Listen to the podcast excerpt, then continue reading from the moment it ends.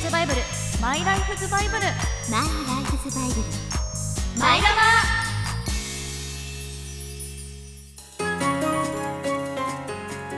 バ。皆さんこんにちは。マイライフズバイブル、略してマイラバー。皆さんには漫画や小説など好きな作品はありますか？その中には大きな影響を受けた人生のバイブルのような作品があるかもしれません。この番組は今後あなたのバイブルになるかもしれないおすすめ作品を紹介していくラジオ番組です。パーソナリティは私、馬淵理恵と中村えり子と日野谷美穂です。放送お聞きの方、ぜひツイッターなどでハッシュタグマイラバをつけて感想をつぶやいてください。マイはひらがな、ラバはカタカナでハッシュタグマイラバです。お願いします。お願いします。いやもう収録スタートする前にめちゃくちゃ盛り上がってしまった後ではあるんですけれどもそこでやった話もそのまま今聞かせたい、ね、面白かった。そうなんですよ。何かというと今日7月16日が七色から虹の日だねっていう話をそうですねしようと思ったら収録始まる前になんかいろいろと話しちゃったんですよね。そうなのね。もともとはじゃあその語呂で七色だから虹の日、虹を見れるとラッキーなことが、じゃあ最近ラッキーなことってってちゃんとしたことね、考えてくれてたんですよね。そうラッキーって思ったことありますかってね、虹を見るとあラッキーって思えるじゃんみたいなって思って、今言ったんだけどすごい繰り返しただけ。そうね、分かるね。まぶっちゃんの話を聞いてくれる様が嬉しくなっちゃうほどリアクションが上手で、もう最終的にまぶっちゃん禁止って勘違いしちゃうからこっちがなんでもないね話をしていただけなんですけど、こういろいろとねこの虹にまつわるとか、この虹から色にまつわる話になってて、そう実は白が200種類あるよとか黒は300種類以上あるんだってっていう話をえりこさんがするたんびに私がなんかすごい聞き上手なんだけど、それがこう私のトークが上手だからでしょみたいな気持ちになってきちゃうからもう勘違いさせないで勘違いさせてるつもりはないですよ。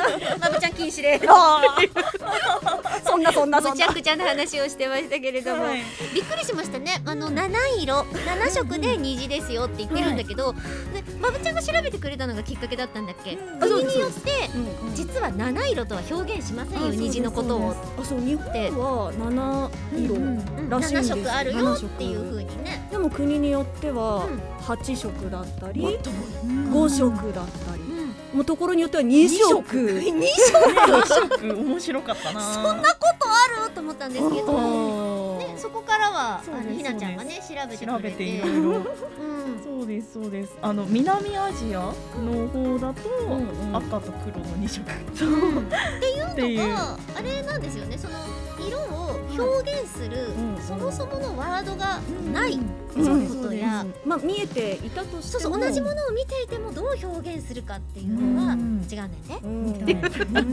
アンミカが出てきましたね。今アンミカさんが出てきましたね。虹って7色あんねんで、関西弁になってるね。日本だけなんでこんなところでハマってしまう。面白いな。だから我々がさ、7色だと思っているうちのいくつかがその何色かをまとめて黒だっていう風に認識している国や地域があって、でももともと我々がじゃあ黒って表現している色にすらあるじゃん。300種類以上あるんで私の真似ですよ。いやもうほんとアンミカさんの前にまぶちゃんを置いてみたいもんね。どうなるんだろう。やだ恐れ多すぎる。いやでも私今回のこのフリートークに向けてラッキーだったことをあったんですよ。しかも今日ここに来るまでに、いやでも大したことじゃないんですけれども、じゃあせっかくまぶっちゃんがさ、私たちに気持ちよく喋らせてくれてるやつやってくれるじゃん。だからまぶっちゃんが喋るときに私たちまぶっちゃんみたいにまぶっちゃんを気持ちよくしよう。頑張ろう。でなんでどうしたアンミカさん役ですか？家から最寄り駅に歩いていくまでの間、歩いたの？すごい偉い。右から左から意味合いが違う。右から左から歩いた時に信号がちょうどよく青になっていきました。すごい信号は3色あるんだよ。めっちゃラッキーがある。その中で青っていうけどあれ緑だな。そうですね。あ、でもほら見て、あの服青ですね。あの服を着てるっていうことはもう今日信号が青になっていることを家を出てないと分かってるんだろう。それに合わせて世界を見てる。しかも一番似合う白着てる。200色の中で一番似合う白着てる。ちょっと透けとる。夏ということでこれから30分間番組にちょっとバカにされてるかなっていう気持ちになってきました。すいませんね。さてこれから番組30分間最後までお付き合いください。マイラバスタート。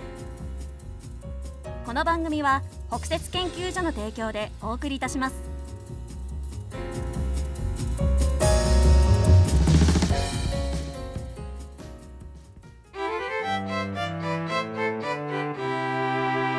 マイラバ。改めまして番組パーソナリティの馬淵理恵です。中村江里子です。日野谷美穂です。はい楽しかったですね、オープニング。いやー、今日もすごい素晴らしい30分を、すごい LED の青信号みたいな。ぜひお写真もツイッターの方で見てみてください。見てみてください。さあ今日から今日紹介するマイラバ作品をお持ちしました。こちらでございます。映画クルエラです。ディズニーの作品なんですけれども、原作101匹ワンちゃんというですね、ダルメシアンのワンちゃんがさらわれてしまって、しかもその毛皮を取るために命をねこう危ぶまれている中で、そのワンちゃんたちが無事脱出をしてきてっていう、そのワンワン物語みたいにワンちゃん目線で物語が進んでいくんですが、そのワンちゃんを誘拐したのがこのクルエラさんだと。そうですね。その作品の中では悪役、そうです。いわゆるヴィランとね呼ばれておりますね。で、結構そのヴィランにスポットが当たって実写映画化しているっていうのがここ数年ありますよね。はい。その中で今回101匹ワンちゃんのクルエラさんが主役となってるんですけど、いかにして彼女がクルエラになったのかという物語なんですよ。実はあの人クルエラじゃないんです。あ、そうなんですか。大きな鼻出ちゃった。これよこれがクルエラであってクルエラでないのです。って何ですか。名前じゃないんです。それが結構ね、最初の段階で出てくるからそんな大きなネタバレにはならずで、ネタバレ的に言うと最終的にヴィランになりますっていうのが分かってるわけじゃない。101匹ワンちゃんに物語がつながるからなんですけど、生まれた時には彼女クルエラという名前ではなくてエステラという名前を付けられた女の子でございました。で、生まれた時からあの奇抜な2色に分かれた。赤じゃなかった、黒と白か。あ、そうですね。はい、黒と今日すごいな、黒と白の話題がすごいな。こんなところでつながるとはさすがですね。さすがという、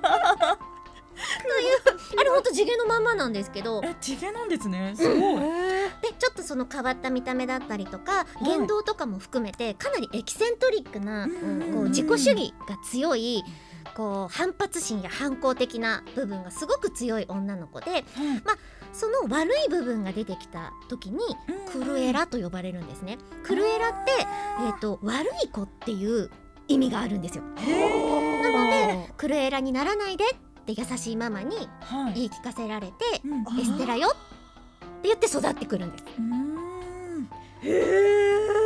でもエステラはクルエラである部分ももちろんエステラである部分も持ちながら成長していくんですけど、どんどん自分を型にはめようとしてくる学校生活が窮屈になってきて、ですごくねママがいい人なの。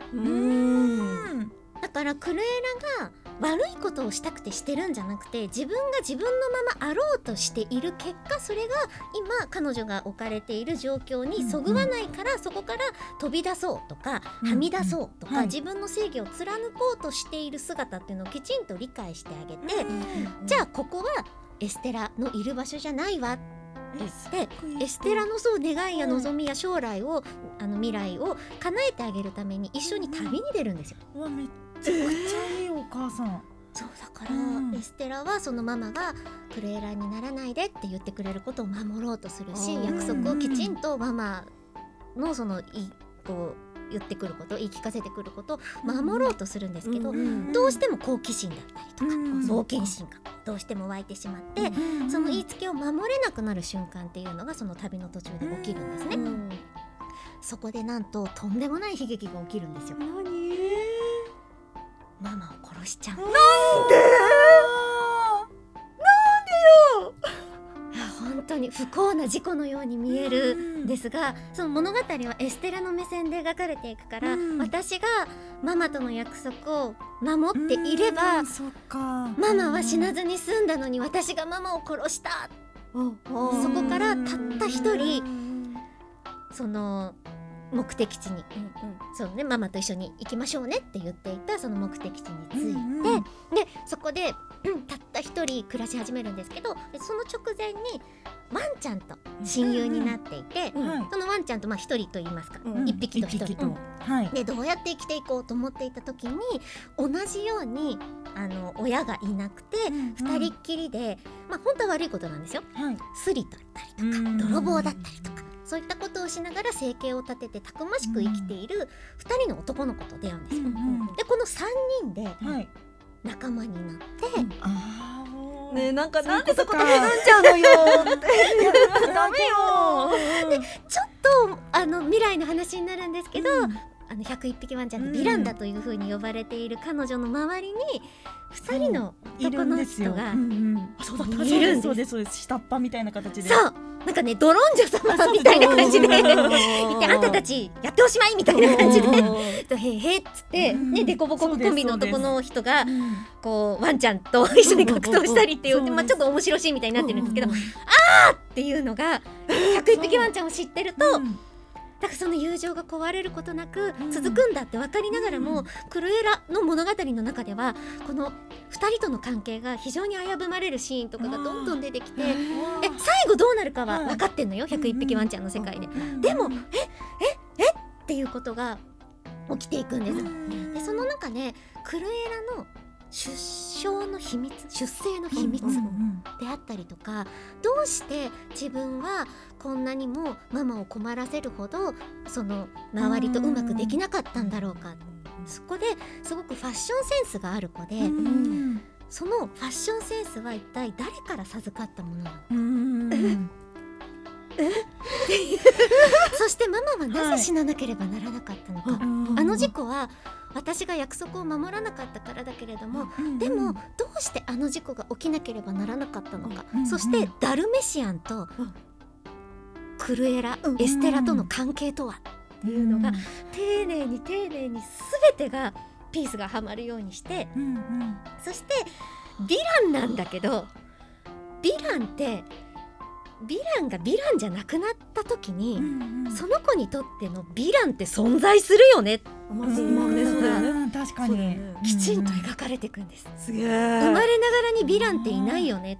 だってエステラってさ、ママに愛されてさ、で実は唯一無二の親友っていうのもできたり、そうやってそうであったりっていうことが、でそのエステラだった時代の友人たちとも縁がつながっていったり、ダルメシアンを預ける先にこうちゃんと縁ができる友人たちっていうのがこの物語の中でできていくんですけど、っていうのがどういうふうにヴィランがヴィランにならざるを得なかったのかっていうのが解かれていく中で、ヴィランにとっての、今はヴィランとなってしまっているけれども、クルエラにとってのとんでもないヴィランというのが存在するんですよ。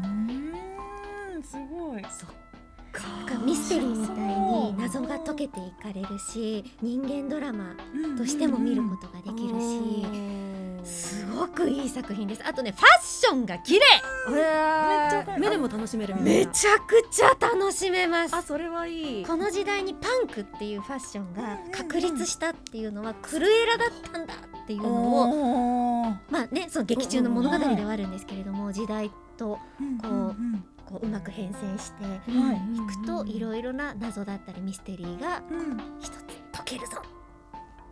そうすると101匹ワンちゃんをそんなにクルエラーこんちくしょうって思わずに、別の角度からもそう楽しむことができると思うので、ぜひワンちゃん好きの方もクルエラを憎く思わずに、ちょっと憎く思ってるから見たら変わるかもしれないね。ひなちゃんはワンちゃんも好きだしね。そうです、そうです。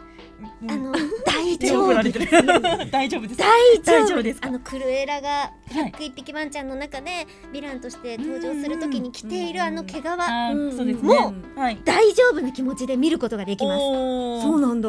サステナブル、サステナブル、サステナブルなんだってことを納得した上で見ることができると思いますので、ぜひぜひ楽しんでみてください。はい、以上、本日お持ちいたしましたマイラバ作品クルエラでした。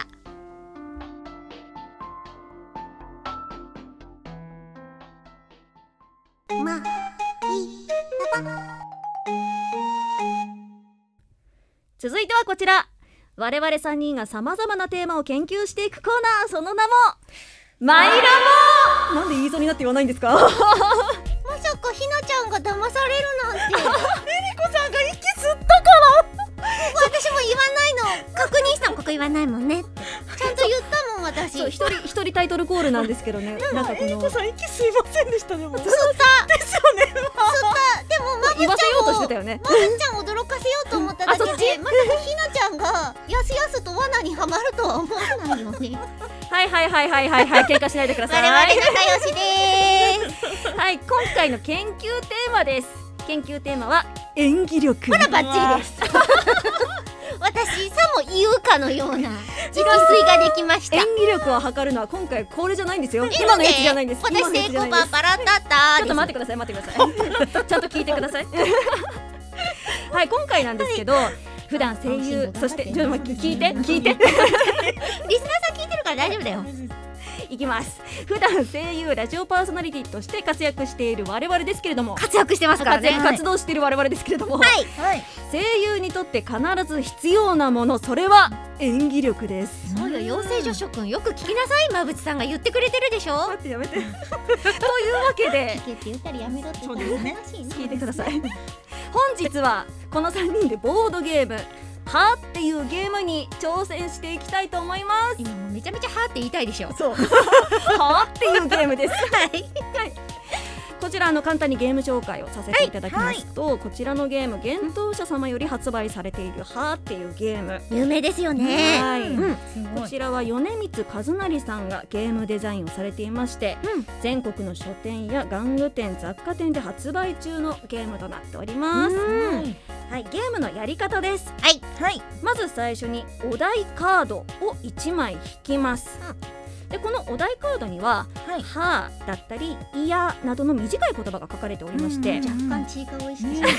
血がその「はあ」じゃない「わーわー」っていうのもありますか。もしかしたらあるかもしれないよ。あるってことそれは8割だ。でその言葉をどういうシチュエーションで言うのかという A から H8 パターン記載されています。シチュエーションが限定されてるそうです。まあ一言「は」と言いましても、なんでの「は」だったり、驚きの「は」だったりとか書かれていますので、いやうさぎ。はいはい。で我々3人 A から H、何のシチュエーションを演じるのかというアクトカードというのが配られますので、自分で決められないんだ。そうなんです。でそのカードに指定された A から H 書かれていますので、指定されたシチュエーションをそれぞれ演じてください。はい、わかりました。この時他の人にはこの A から H どれを演じるのかっていうこのカードの内容が見えないようにしてくださいね。なるほど。まぶっちゃんはね、今一人だけ向かい側にいるから覗かれるところがないけど、我々ちょっとね、並んでるからね、頑張って気をつけてください。ババ抜きをするとき。はい。どのシチュエーションを演じていたのか伝えられた回数が多い人が成功となりますので、はい。それでは早速いきましょうかね。はい。はい。まず私のお題ででん、はーいきました。正当なやつですね。はーです。でこの歯は8種類。あれ私に配られてたカードじゃない？それはいいんですよ。それもう番組都合上ということで。そうなんですよ。トイレ行ってる間にすり替えられてる。いいカード引いたって言ってましたもんね。はい、このカード歯ですね。はい。8パターンあります。はい。シチュエーションが。まず A なんでの歯、B 力をためる歯、C 呆然の歯、D 関心の歯、E 怒りの歯、F とぼけの歯、G驚きの歯、H 失恋の歯。今のまぶちゃんはどの歯ですか？私ですか？なんかえりこさんちょっと静かにしてください。怒りの歯じゃん。じゃあそれが弾けるといいね。そうですね。じゃあ弾かせていただきます。はーい。静かにしてくれって言われる日って来るんだね。ババン。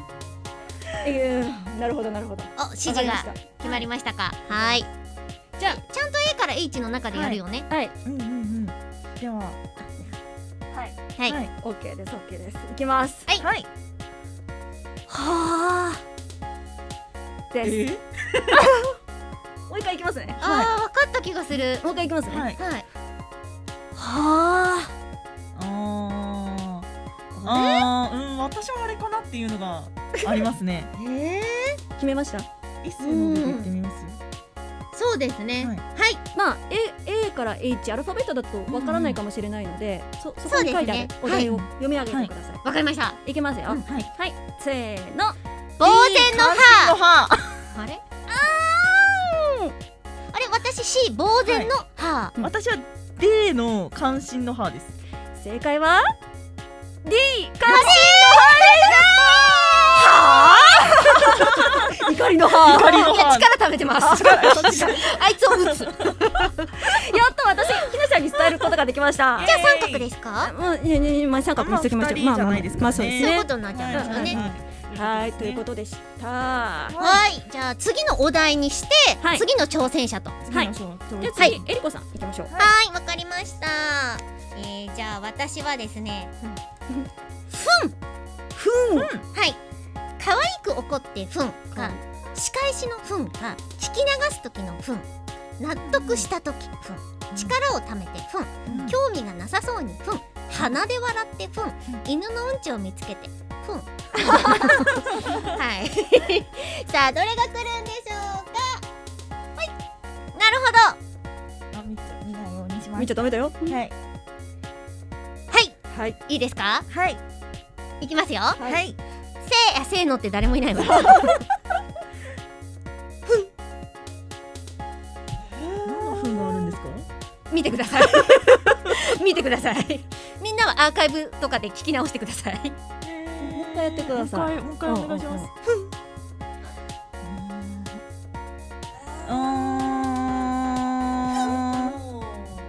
ふんって感じですよね。ああ、わかりました。はい。それではせーので見てもいいですか？いいですか？お答えください。せーの。鼻で笑ってふん。一緒だ。一緒ですね。正解はそれはねふんです。違うってことだ。違うってことだ。正解は B 仕返しのふんよ。いや私。G じゃなかったら B だなって思ってます。もう完全に鼻なんかにかかってないじゃないのよ、あんたたち。どうなってんのよ。なんだよ。これ企んでんじゃないでしょうね、あんたたち。なんか次、ひなちゃんね。はい、続いていきます。どうしよう、やりたくないにゃーです。にゃーです。可愛いのにゃー。はい、可愛いのにゃー。まず A 捨て猫のにゃー、B 猫に向かってにゃー、C 甘えたにゃー、D リアル猫のにゃー、E 混乱した時のにゃー、F 威嚇のにゃー、G 眠い時のにゃー、H 可愛いにゃーです。可愛いにゃー来てほしいな。可愛いにゃー来たのに威嚇ってこっちが答えてやりてえな。はい、大丈夫です。お、大丈夫です。来ましたね。すごい。はい、それではお願いします。どうぞ。にゃー。あー、わかった。でもこれわかったけど悔しいぞ。悔しいです。だってこっち当ててもらえてないんだもん。こっちかこっちかな。もう一回聞きます。もう一回お願いします。いやー。いや可愛いよ可愛いよ。ハテナなんだよな。いいですか？はい。オッケーですオッケーです。いいですか？はい。じゃあ答えます。はい。せーの。混乱した時のにゃー。やっぱなんだよー。はあ？ひなちゃん丸です。丸に伝えることができました。せめて三角は欲しい。まぶちゃんには負けたくない。じゃあエコさんもう一回いきましょう。私はじゃあフンのさっきやった。あともう一枚。もう一回チャレンジ。もう一回フンやる？いややばいいですよいいですよ他のお題。違うやついきます。やばいのカードいただきました。やばいやばい。美味しすぎてやばい。胸キュンのやばい。寝坊した時のやばい、はい、面白すぎてやばい、はい、宝くじが当たってやばい、うん、身の危険を感じてやばい、うん、トイレに行きたくてやばい、うん、ハイテンションな時のやばい、うん、以上8品でございます。その中から私はこちらをやります。やばいあやばい。うわ私2択で迷ってます。迷うなよ迷うなしやばい。私も二択で迷ってる。なんで迷うんだよ。え、何と何で迷ってます？いやいやいやいやいや。やばい。何と何で迷ってます？え、ここで言うの？でもわかるでしょ？決めました。わかれ。いい？やばい。もう一回聞かせてください。もう一回聞かせてください。やばい。なんで迷うの？迷ってきて。なんで？お願い頼むよ。せーの。ハイテンションな時のやばい。二人とも違うよ。面白くてですか？面白すぎてやばいんだよ。やばいじゃん。トイレなんでトイレにやばいじゃん。トイレ行きたい時はやばい。いや私はハイテンションやばいじゃん。私は全然違うじゃん。宝くじが当たってやばいと面白すぎてやばいとハイテンションとどれかなと思っちゃった。二つじゃねえじゃん。宝くじのやばいだよ。私トイレか面白いで。なんで？はいということでカンカンカンカン。えいこさんどっちもバツでしたね。お前らのせいだろ。仲間に恵まれませんでした。えりこさんはどっちもゼロ人。まぶちは1人。そしてひなちゃんは2人で伝えることができたということで。今回成功できた回数一番多かったのひなちゃんでした。溝ができました。できてない。はい、楽しかった。今回ご協力いただきました幻冬舎様ありがとうございました。なんかまたやりたいね。これは雪辱を晴らしたいです。この中で一番やりたがってんの私です。まさかの一番伝えることができなかった。どうしてなの？私のせいなのか仲間のせいなのかこれはね吟味していきたいと思いますので。そんなこれからもどんどんいろんなこと研究していきます。以上マイラボでした。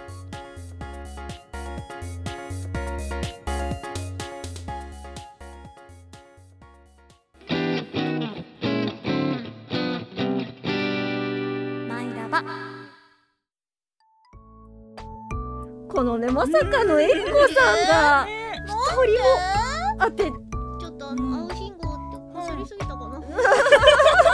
仕返しされたかもしれないってことですか。別なのにしてやるみたいな。